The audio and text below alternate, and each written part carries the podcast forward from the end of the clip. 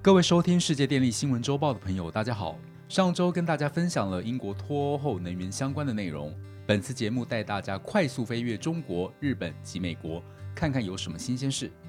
首先看看亚洲，霸王寒流凸显潜在的能源危机。近日中国受到霸王寒流的影响，各地气温降到数十年来最低水平，中国北部的电力和燃料需求升到历史高点，北京的气温也创下了数十年来的新低。中国多个省份被迫限制电力供应，比方说在中部的浙江温州规定摄氏三度以下才能开暖气，上海要求关闭户外照明，湖南长沙下令停用电梯等等。而邻近的日本也受寒流影响，而呼吁大家采取自主节电措施。发电业者与公用事业也为了抢夺天然气，造成天然气价格创下历史新高，同时也推升日本现货市场电价飙到每度 两百四十六点八 日元的新高。这让我们看到，由于气候异常造成能源供给的不足，也让大家看到电业自由化后竞争造成价格飙涨的影响。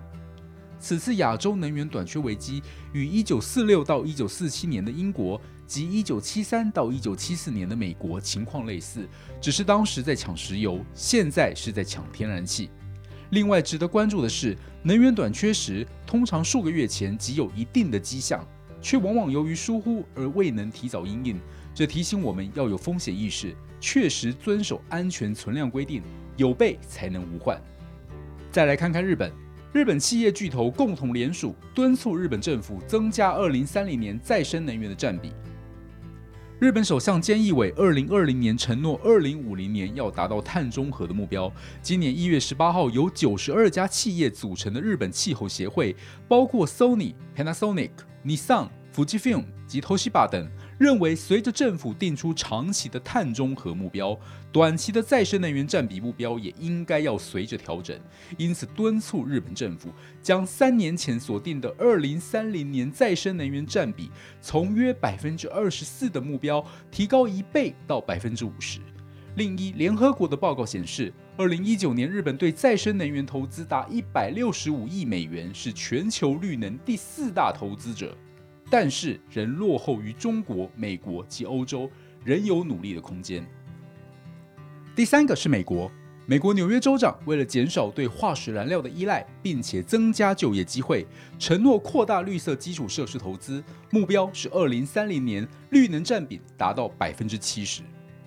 纽约州长日前宣布，将扩大纽约再生能源基础设施的投资，减少对化石燃料的依赖，包括在纽约市内及周围设置新的储能设备和离岸风场。纽约州全州将推展二十四项大型计划，目的是减少碳排放量，并创造数以万计的工作机会，期望纽约能成为美国再生能源的创新领导者，并保障纽约人的工作机会。最后就是这礼拜最受瞩目的新闻，拜登当选美国第四十六届总统，并在一月二十号就职。拜登宣布要重新加入巴黎气候协定，来应对全球气候变迁。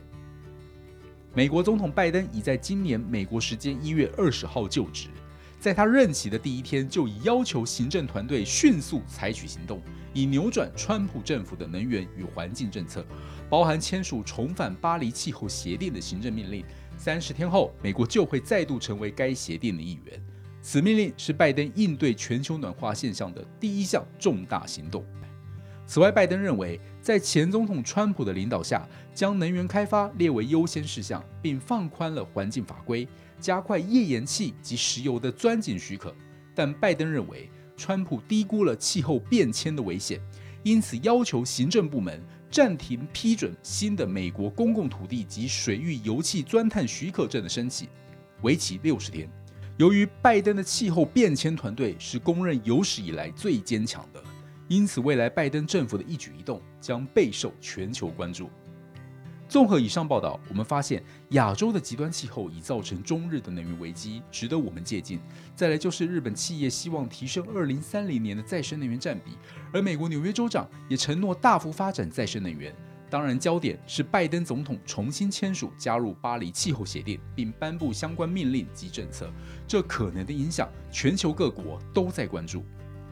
以上是本周世界电力新闻周报的整理报道。国际上电力的大小事，我们会持续密切关注，并且跟大家分享。若喜欢我们的频道，请不要吝啬与好朋友分享哦。这边先跟大家做个预告，我们下次会针对拜登的洁净能源政策做全面性的介绍，下周再会。